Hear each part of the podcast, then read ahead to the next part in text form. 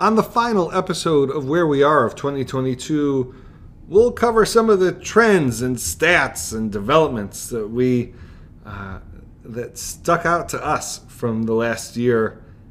You'll also get an update on Melissa. this is Wear We Are.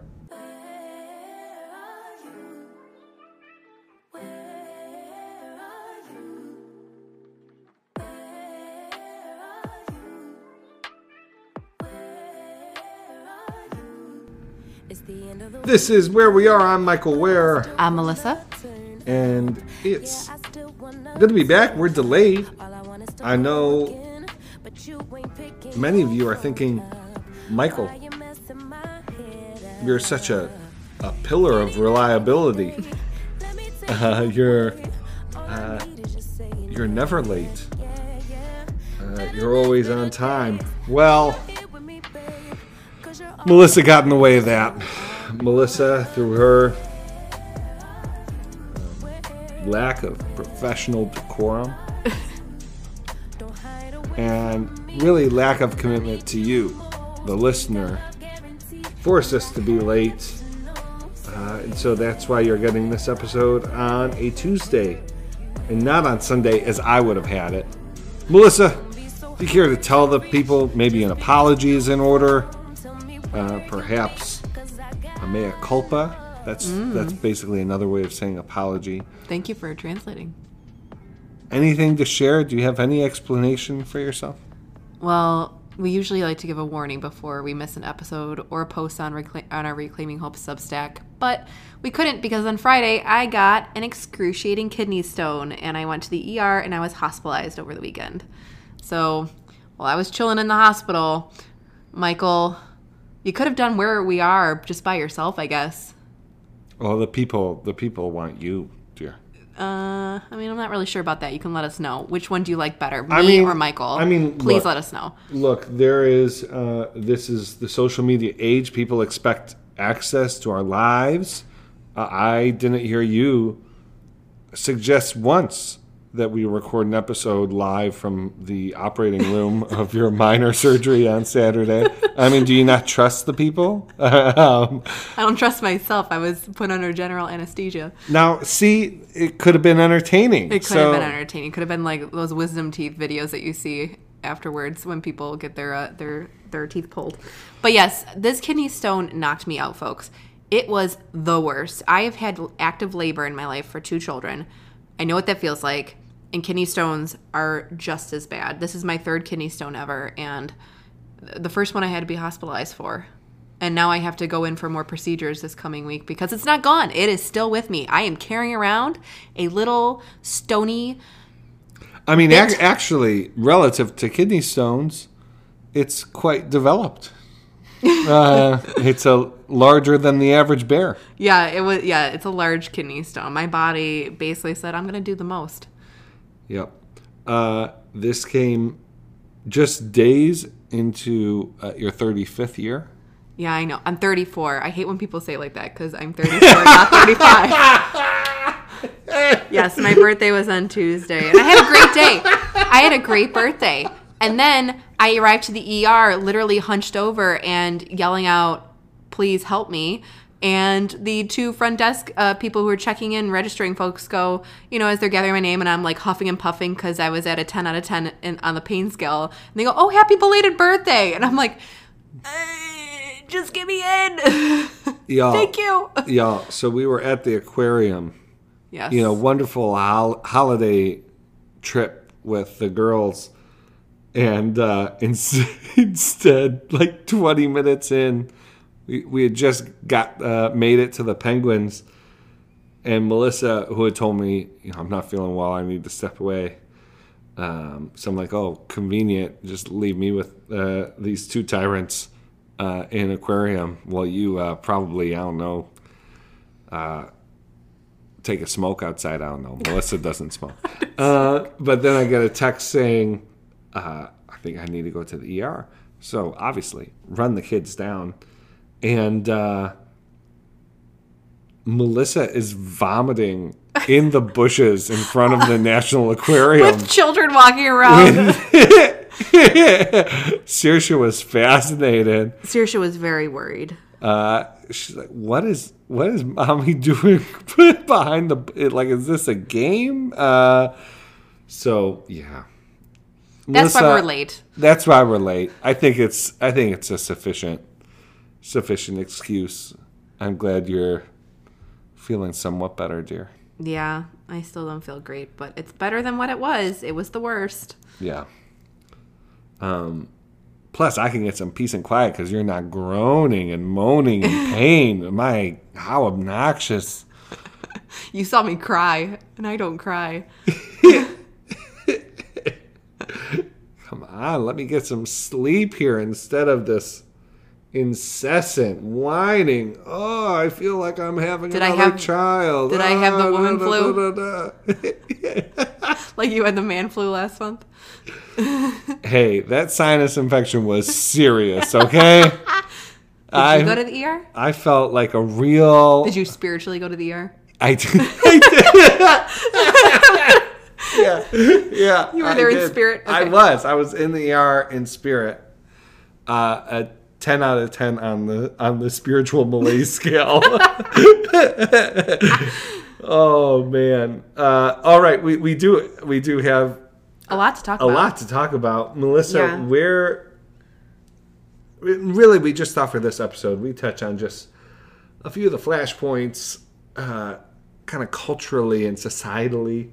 Yeah, versus political flashpoints. Yeah. So last episode we covered some of the political news and developments, but but yeah, we thought we'd cover some of the societal stuff uh, outside of politics. Melissa, where should we? Do you want to begin? start with religious demographics? Sure. religious demographics in particular. We have some new data both in the UK and the US, but let's start with the UK. Uh, the the new data from the UK's national census, you know, their biggest survey of the population there, they found that for the first time ever, fewer than half, so fewer than 50% of people in England and Wales, so those two those two countries, describe themselves as Christian. Um, and uh, the uh, the amount of people who said that they have no religion increased um, to 37.2% of the population. So that's up from 25% from the last survey. And then those who are identifying as Muslim um, rose 4.9% um, in 2011 to 6.5% in this latest survey. And by latest survey, I mean 2021, if I hadn't mentioned that. So, especially for what was formerly a majority Christian country, now they can it's under it's under 50% now. And it's been heading in that direction for a long time in the UK, but to actually see it specifically in England and Wales is it's just you know, It's a milestone. it's a milestone. Yes, that's the word I'm and looking you know, for. Milestone. particularly interesting after we saw, as we've discussed on the show before, and I even read the sermon uh, for the morning 5 You know, Mm-hmm. we saw British Christianity have sort of global influence Mm-hmm. and and uh, you know platform this year with the death of Queen Elizabeth, the um, crowning of King Charles, and a, a reminder of just how Christian in ritual, in sort of uh, in in structure, uh, uh, it, uh, so much of British politics and British society is. You know, I think it's um, you know, the humanist secularist lobby in the UK, I'm comfortable calling it like an actual lobby. It's an Yes. actual mm-hmm. constituency. Now, just like in the US, it doesn't represent all people who don't identify with religion. Mm-hmm. There are really inflated claims, but um, but but there's an organized uh, uh, secular humanist lobby in the UK that, that I just don't see in the States yet. There are some organizations, but I just don't see them as having impact. And, and in the UK, like I think they're organized enough, and it's even in this BBC article. Like he makes exactly the, the the head of one of the big secular humanist groups in the UK makes exactly the sort strategically like the move I'd make, which is okay. Now less than half of British society identifies as Christian. Uh, we, as a democratic issue, we need to look at are these various ways in which Christianity is Embedded. you know embedded in our in our processes and in our in our culture and our politics. Now, here's the thing, Melissa. I would venture that a significant percentage of those who would say that they're not personally religious, because of their identity as British, would be resistant to the removal of uh, those sort of Christian uh, rituals, uh, you know, uh, from British society. So you know, like th- that entire percentage of the of the public that don't identify as Christian, significant percentage of that block totally comfortable with, for mm-hmm. instance, King Charles's remarks on on faith. So so this won't doesn't necessarily break out politically or culturally in the way that, that people might first think, but it is a significant development of, as you said, this ongoing trend that's on both sides of the Atlantic. This sort of religious disaffiliation and the the fall of uh, the decline of uh, Christian identity in in the West. Yeah, you see throughout Europe too, numbers looking like this as well. And you find people, if you survey them or ask them questions. Well. UK is uh, it's not the most, but but UK is far higher Christian uh, Yes. rates than other European countries. Yes, so but to speak No. to your, but I wanted to speak to your point Sure. about how in Europe as well, it's not surprising the UK is, is is going down this road because religiosity in Europe is a lot lower, and I've always viewed Europe as a sort of anomaly rather than the future or the inevitability when it comes to um, uh, regional religiosity that type of that type of thing. But for for a lot of people in like France or Germany wherever name a country it's it's a religion of rituals that people will identify as atheist agnostic or you know some kind of none and um, will still attend funerals uh, attend baptisms even get their children baptized um, uh, participate in religious aspects of Christmas or other religious or Easter and still call themselves a part of like that percentage who would identify as some kind of some form of none because Yeah, right. they've surveyed it that a lot of people um, like the ritual because it is a ritual and they find it to be comforting Right. and so it'll be interesting to see if the UK also goes down that route as well where if these numbers continue to to um, grow on the none side and decrease on the on the Christian side, and you'll also see again when with um, the number of people identifying as Muslims growing as well, that brings a whole other type of religiosity to the yeah, realm. it jumped from something like 4 percent to to six point five, and I mean that doesn't get anywhere near France because France is like the one of the biggest populations of Muslims, but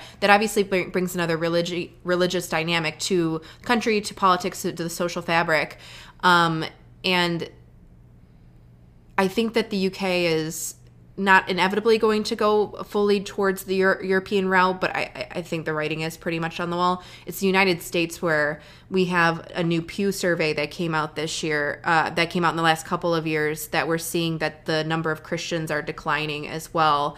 Where in 2020 Christians were accounted accounted for 64% of the U.S. population, that's including children, and those who are not affiliated with religion grew from 16% in 20, 2007 to 30% in 2020. So we see these sort of corresponding numbers, but like the thing is, is that like when you think about it, again, you you hinted at it already with like the monarchy and things like that. Uh, the Church of England is obviously a very powerful force. The official religion of England is, um, you know, uh, the Church of England. Like that. That's an official. The United States doesn't have a, an official religion, so um, the comparing and contrasting that can be done here is is limited in some ways. But we are talking about them separately in terms of just being interesting demographic changes. Yeah. I mean, you'll remember in our earlier episode of Wear We Are, we talked about Pew numbers uh, on the sort of spiritual beliefs of the religious nones that showed like some like ins- insane number believed in reincarnation, Yeah. believed that uh, physical objects could be charged with spiritual power or energy. And so, you know, this is kind of the problem, one of the problems that like the humanist, secular humanist lobbies have, which is their rhetoric is all like, you know, we're, we're the we're the ones who believe in science and you know Rationality. are yeah we're the completely rational ones and then you like poll their members and and it's like uh, n- no, like something more is, is going on here than just like a hard look at at reality and of course you know i'd be remiss if i'd say um, i think that um, uh, i think that uh, those who um, uh, uh, do not identify uh, as religious, as Christian, uh, would benefit from taking a harder look at, at reality. And so, uh, uh, it's so, so yeah, so I think it's, um, uh, I think these, these uh, numbers are certainly developing, going to have all kinds of political, cultural, personal, uh, we're going to talk about mental health later on. I don't think that these trends are completely disconnected. I think the last thing I'd say on on on this point, uh, just just on on this conversation, um, is that while there is a decline, we've spent a lot of time in the UK. What We've that spent a lot what that doesn't mean is that there aren't thriving, Vibrant. vibrant Close-knit, Christian communities that are having committed to serving and yeah, they're having tremendous impact. in the community. Yeah, They're having tremendous impact on their communities and and on the lives of people and and doing tremendous interfaith work especially you know with with mentioning like the you know uh, increasing population of muslims like we, we've seen some fantastic partnerships between christians and muslims in the uk um, yeah i think that's a really good point to bring up yeah. Okay, what else do we have?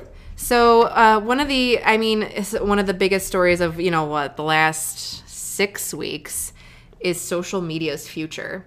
And this will lead into that good conversation on mental health. So pairing like this really this the religious demographics and social media and then looking into mental mental health.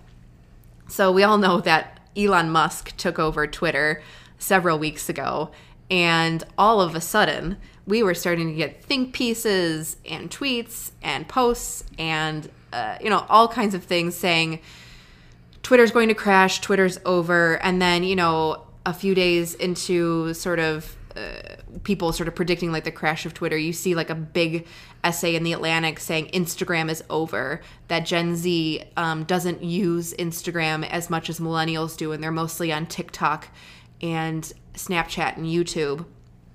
And it's true. There are studies on this about, especially uh, you know, you know out of Pew again about how much um, Gen Z uses YouTube. About there's like 60, 65 percent of them say that they're on YouTube constantly, um, and so it's you know if Instagram is losing traction, we know that Facebook has been and Meta broadly has been has been losing traction, and it seems like a lot of in a lot of ways generation uh, social media is being used by certain generations, where Facebook is mostly being used by Gen X baby boomers and Instagram millennials and Snapchat, TikTok, Gen Z. Although those aren't like clean cut lines, you c- you can find all kinds of people who use all kinds of um, platforms. But we have a lot of data on how detrimental social media has been to the mental health of people of all ages, not just the younger generations, not just teens. And we've seen, you know, articles in the New York Times over the past few years about those in Silicon Valley who um, work in these different, who work in the tech sector, who work in these different companies, saying that they don't allow their own children to have smartphones or to have access to social media.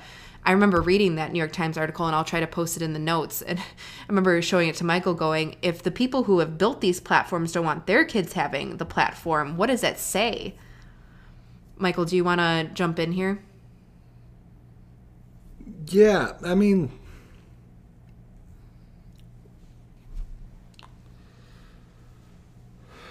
Do you think social media is winding down? Do you think it's No. hit a plateau? Me too. no, I mean, look, I think it's been fascinating. Uh, I was just thinking of this this week. for you know the last decade, Twitter has been a platform primarily where people could talk about all the ways in which they're standing up for their beliefs and, and all the things that people must do if they really believe something and you know tell you know uh, disinvite your uncle from thanksgiving or make sure you really tell him what's what and don't let him get away with anything at uh, around the thanksgiving table or you know make sure that you're uh, you know um, uh, you know, getting all of your food and clothes, whatever sourced, you know, all that stuff. And very few people have been willing to apply a tenth of the rigor that they've been they've, they've been using the platform of Twitter for everyone else uh, to their own usage of Twitter by their own moral standards. so, mm-hmm. you know, like you just have this kind of outrageous thing where uh, uh, you you know, I you feel like you could think of dozens and dozens of examples of oh you shouldn't watch this show because this is the producer on it or you shouldn't buy this because this person's the, the CEO well Elon Musk is the CEO of Twitter He's made it pretty clear who he wanted, uh, what his political leanings are. He's expressed a point of view on a number of subjects.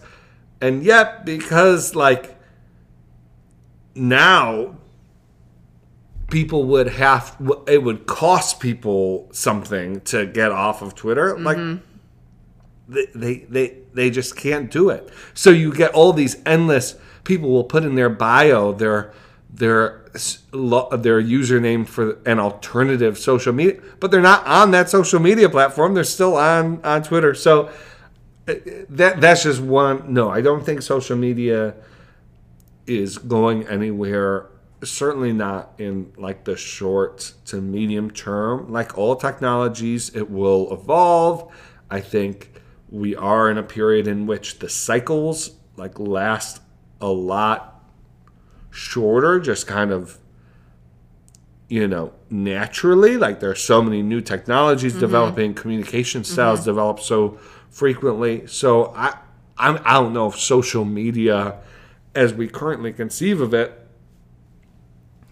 is going to be dominant for the next 50 years. But no, I don't think it's going anywhere because, like Elon Musk bought Twitter or because, or frankly, sadly, you know, even because of the mental health issues, you know, we're seeing, like, mm-hmm. I just mm-hmm. don't think that the, um, I don't think that the negative um, consequences of social media are enough to roll it back. I mean, I do think that we'll see some kind of legislation over the next mm-hmm. three to five years. Uh, Especially on privacy concerns and privacy you know, concerns TikTok. and and like targeting kids mm-hmm. and 18 yep. and under. Um, but but yeah, no, it, I, and Melissa, it is one of those things where um, it's amazing how early you have to start thinking about it as a parent. Mm-hmm. Um, we own we have a four year old and a 21 month old and it's like um yeah you know do you you know Saoirse will uh, ask to look at our phones to see photos but we will often like look at each other and have conversations about you know if she's using our phones for photos does that to to look at photos or to watch uh a video together is that building up a sort of um, intuition mm-hmm. or, or, sort of instinct mm-hmm. to, to go to the phone that then will sort of like have uh, you know build up over time mm-hmm. uh, and lead into and it I do think that there can be a um, an oversensitivity and like a just a parental like hand wringing, but it also seems like very relevant. I mean, I think there have been enough stories to suggest, and Jean Twenge's work uh, is is really uh, convicting on this point that if you're if as parents and as people, if we're not um, if we're not thinking proactively about how we're engaging social media, um, then it has a it has a kind of force um, that can override like what's best for us as human beings. Um, so yeah. Yeah, I the the last thing I'll say about that because you mentioned our kids and their ages, but there was this great New York Times article this past week on the Luddite teens who are avoiding social media altogether and even owning phones. And so I don't think social media is going anywhere in the next five years. I agree that's going to uh, most likely revolutionize again because I do think that there will be enough younger folks who want different channels and it will depend and by channels or apps you know that will operate on sort of different norms because I do think Gen Alpha coming up, the the that's our kids' generation, and who are being mostly. I mean, obviously, there's some Gen X raising Gen Alpha, there's some Gen Z raising Gen Alpha, but it's mostly being raised by millennials. That we are, we've seen the parents of Gen Z go before us as being digital, you know, being um, completely digitally connected and seeing what has gone down and I mean, we personally know so many parents who are actively thinking about limitations of some kind in their children's lives. And it will be interesting then with those limitations how children of the Gen Alpha generation will relate themselves to social media if they will if the smartphone addiction will become a thing i mean a lot of teens are now buying flip phones so that you know the flip phone is pretty much only good for texting and calling and that's all it's good for so what I'd love to see is like, so my instinct here is to think like that this is gonna be just another iteration of the inequality that springs, yes, from class and resources, but also Oh, from yes. family structure. yes yes So yes, you know, yes, my my, my guess would be the kids who are thinking about buying flip phones um, are doing so within the context of conversations with their parents Mm-hmm. and their their their present involved parents, like Mm-hmm. pointing things out to them, or even. I mean, we, we know we know parents who have just sort of laid down the and their kids don't get smartphones. Mm. So I guess looking forward, what I'm interested to see in 2023 is do we uh, do we see to touch on the politics a bit? Do we see significant uh, regulation take place at the state or federal level? Two, do we continue to see this sort of weird um, concentration of technology at the lower ends of sort of household income and uh, at sort of higher ends a sort of asceticism when it comes to technology is that a is that a a weird kind of inequality that we see continue uh, into 2023 and then third i'm interested in young people themselves and the extent to which they sort of take this into their own hands. Um, uh, you know there are these uh, I, I was actually having dinner with some folks uh, this past weekend and talking about uh, BeReal. And th- these sort of new kinds of social media interactions that are um, you trying to react against and correct some of the worst of what has developed uh, with uh, it, you know with with social media um, while while keeping they hope you know some of the some of the best aspects the connectivity to, to friends the ability to express yourself that kind of thing.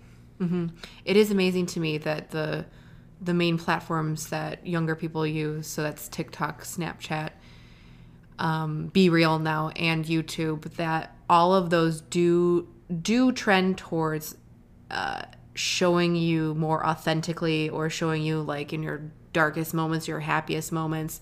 Although, like, you know, we're on TikTok and we see all kinds of acting and like reality TV show s type stuff going on there that I would be surprised if TikTok starts to suffer from that from the younger generation sort of sniffing that out and not wanting that anymore.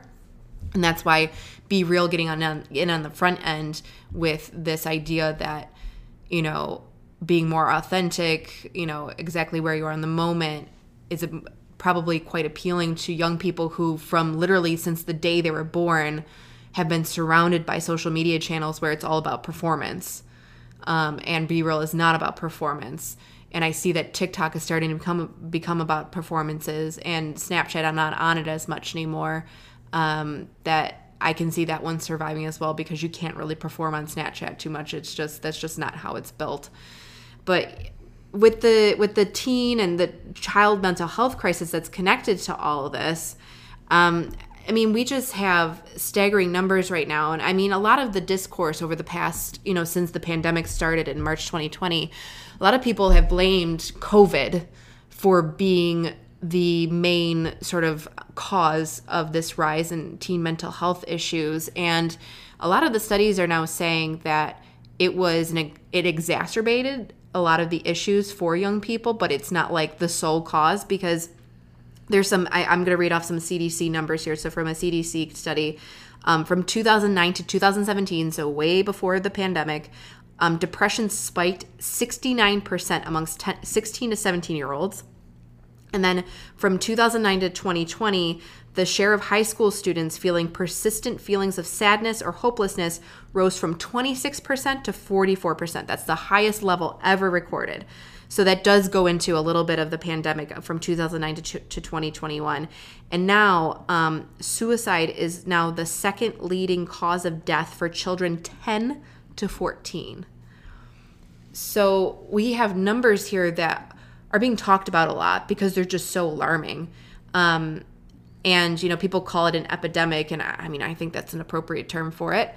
Uh, and covid exacerbated a, a, lot of these issues. But i mean you kind of go back and you look at I mean, a lot of people are trying to find like the silver bullet of what caused it. But you look at like when with the measure of this sort of exponential increase in in these various areas i mean social media really came about around 2003 2004 with you know the the facebook that only like i think college students had access to but then myspace was accessible to everyone in 2000 like 6 7 um it's interesting that those things started when these well, rates went up. well right. And, and, just to be clear this is this is the argument that uh, the psychologist Jean Twenge yes. makes in her in her new book. And and that's exactly the point uh, that you know it's it's that uh, Dr. Twenge has looked at sort of um, the, the possible, uh, various possible kinds of explanations.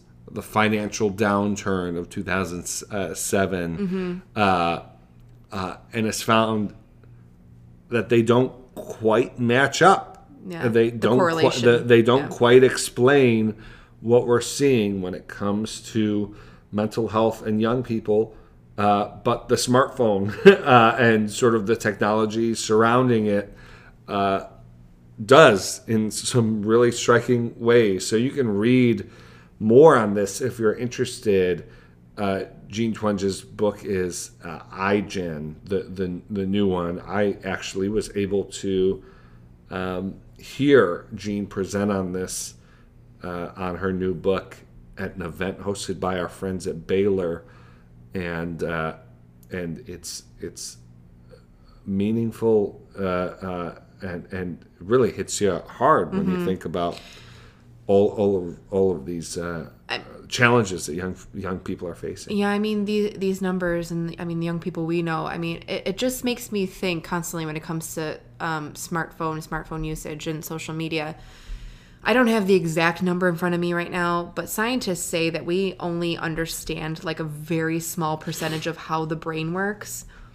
And yet we are giving people, I mean, as young as like one, two, access to these things that deeply alter brain waves and how the brain is connecting and processing and relating to other people, relating to the environment when we don't really know how the brain works. And yet we're handing out like these you know these tools these apps these landscapes you know the metaverse when we don't when we're kind of like just sort of grappling like we're just sort of walking around in the dark um just reading it that's just the that's what i think about when i think about social media and smartphones is that we just don't understand exactly uh, especially with adolescent brains that are really in change mode that are developing rapidly we just don't know how exactly it is hitting and why some kids you know can be on social media and can have a smartphone and you know um, fare well with with both those things at hand and, and others don't. Um, I'll, I'll end my point there but we have a few other things to talk about. Did you have anything else to say, Michael? No, no. I mean, I think look, I don't think mental health issues all boil down to sort of one one cause. So I, don't I don't mean to suggest uh, suggest that, but because of all of the changes in social media, both in who's running it, in some of the data coming out, it, it is something specific to keep an eye on. Mm-hmm. And then, of course, what we haven't discussed in this episode is you know there's the whole sort of disinformation, misinformation, mm-hmm. uh, you know, aspect of social media as well. Um, so so it's it's something to look for in 2023 how how this conversation develops. And just our last sort of section on a what has been sort of a tech conversation is artificial intelligence AI uh, you've probably seen it in the news a lot the past few weeks. Um, a bunch of different ways that AI is starting to integrate itself into our lives. Uh, if you're on any of the social media platforms, you've probably seen AI generated art. Um, you've probably seen, com- and we've included in the top five last week um, articles on Chat GPT, which is basically an AI generator of words where you can give it a prompt and then it will write, you know, short essay, long essay. We've got AI that's writing poetry. Um, and I think that AI is just going to continue to become a bigger and bigger social conversation that will that is already spilled over into political conversations, but that I think I think there needs to be a more holistic conversation around it. And I think that politics wise, that politicians and those, you know, on school boards, whatever, um, at the local level, state level, need to be talking about this more because, again, it feels kind of like we're sort of walking in the dark and these things are just, you know, cropping up and we think oh that oh how fun it created a little you know art image because i told it about you know uh, Myrtle Beach, and then it created this image, and it wasn't that funny and cute or weird or whatever. And there's some serious conversations around actual artists, human beings, and the, how they create art. And you know, will AI replace the artist? I mean, that sounds like a very drastic conversation, but I think it's one to be had. Just like you know, AI writing poetry or AI writing essays um, what will that do to uh, the learning loss that we already have out of COVID if kids are just going to a chat GPT to write their essays? Um, I'll, I'll end there, but do you have any comments? Yeah, I mean, so I think this goes to a number of really big philosophical sort of yeah. questions. First is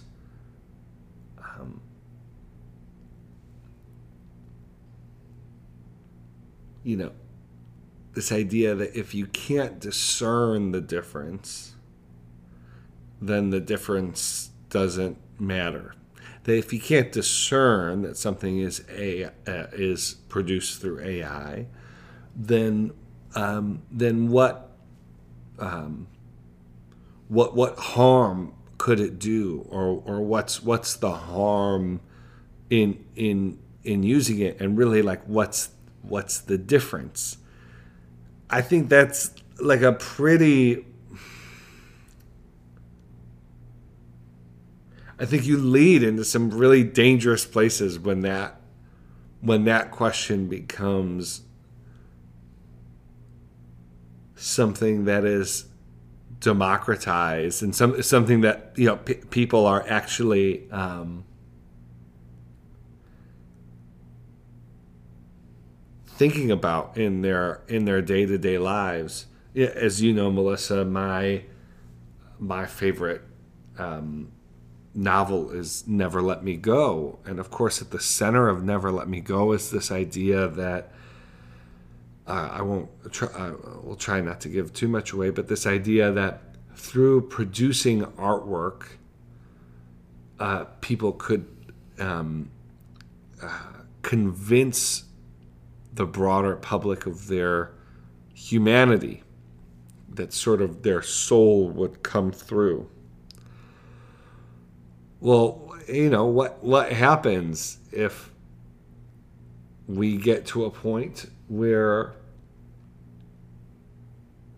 it becomes like just widely held that there is um, no real discernible distinction between what can be produced by a human being with a soul and and AI. And, and what what does what does that do to people's sense of loneliness or uh, the value they contribute to the world? So I think that's like a you know that's like a deep deep uh, deep question that um, is is presented by by these technologies. I think at the political and social level, I think particularly like the chat GPT, mm-hmm. uh, um, just the awareness of that technology, not to mention the more cr- creative uses that will come from it, but just the the idea that it's available uh, and to the extent that that becomes sort of widely known, uh, you know, it's almost like forget, like for, forget all the conversations or all of the all of the projects to restore trust in politics or mm-hmm. restore trust um, all, all of that however many hundreds of millions of dollars have been poured into that effort over the last decade, um, all of that is mere triage and mere sort of like uh, uh, you know stemming the the the, the bleeding income. Yeah, let, let's put it this way: it's it's as if yeah. It, as if you uh, had a patient that came in with a knife wound and you're addressing the knife wound, uh, and then uh, they get shot with a bazooka. you know, like mm-hmm. it's you know, it's just like this. This is. Um, imagine if the voter has to have in their back has in the back of their mind the doubt that a letter they received from their congressperson yes. uh, was actually written by someone who works for the congressman or whether it was an AI generated response that included inputs about their preferences, was tailored to mo- mollify, uh, mollify them, produce a certain kind of psychological or social response. Uh, and it gets gets very hard to have a society, Melissa. Yeah. I mean, for, I feel like I'm an AI alarmist, and I probably am by, by a lot of people's definitions, but I just don't see. I mean, societally, I'm just speaking to the U.S. here. Societally, I just don't see us having much impulse control to be able to co- to control AI towards actual real benefits towards people, and then to stem like the the the sort of negative externalities that will come out of the the continuous development of AI. Like, you know, if we actually lived in a society that said, let's develop AI towards um, accessibility and equality ends, and this is exactly what we'll use it for, for and for towards those goals, while keeping it out of A, B, or C realm. I just don't see that happening because we've already let social media and smartphones take over and sort of it so the reason what i was trying to say before and it just came to me now as i was thinking about ai is that a lot of this stuff feels like we're playing a video game and when we play video games, we kind of, you know, you pretend that things aren't real, whereas we are actually in real life. We've allowed smartphones and social media to um, not just bring people together, but to tear people apart. That I can't see us, you know, allowing AI to continue on in a sort of positive way. I, I, to me, it just seems like a, another the sort of revolution in technology where it's it's um, playing with people's lives and profits over people. That I just don't, you know. I guess I'm an alarmist. I, I d- I don't see this going anywhere that is holistically, you know, on the whole, better for everybody. Well, it's one of those things where it's just like this is obviously where the technology was leading to. Yeah. I mean, I, I, and so it's um, like so many other things. It's just sort of uh, this sense of when was a choice ever really even made, and doesn't it seem like whenever that choice was made that we already made it as a society, and uh, and so so you know I, I do think it's going to be a vexing a vexing problem for us. And um yeah not to, not to mention it's the effects on education the effects on so many areas of of of life. Um I mean, you and I talk all the time about how, you know, 10 years ago, it was this huge push for every school um, to get funding from some foundation to, you know, put a Chromebook in every child's hands. Well, right. Yeah, now we talked about this earlier, And yeah. now we see, you know, a lot of private schools are taking those pieces of That's tech- exa- technology yeah. away. And um, I think that that kind of um, inequality when it comes to how much technology permeates young people's lives i think that that will that that chasm will just grow Yeah, yeah. No, I think that's, I think that's, I think that's right. So, those are some of the items that we wanted to discuss in in this episode. Uh, but we're really interested what trends, what developments. Maybe you all have some positive trends that, that you saw develop over 2022 at the level of, of, of society and culture. We'd love to hear them, and uh, please reach out to us and let us know what we should have our eyes on uh, in uh, in and for 2023. Melissa, anything you want to uh, close out with? This will be our last episode before the new year, and so yes we'll. we hope everybody has a wonderful holiday and a very happy new year we are so glad that you've joined us this year especially as we rebranded and joined the that sounds fun network we're grateful that you're along for the ride and honestly all i can say is that me and my kidney stone say peace out my beloved kidney stone Bye. bye You got to do a bye in the voice of the kidney stone. oh bye It's very abbreviated, gravelly. Yeah. bye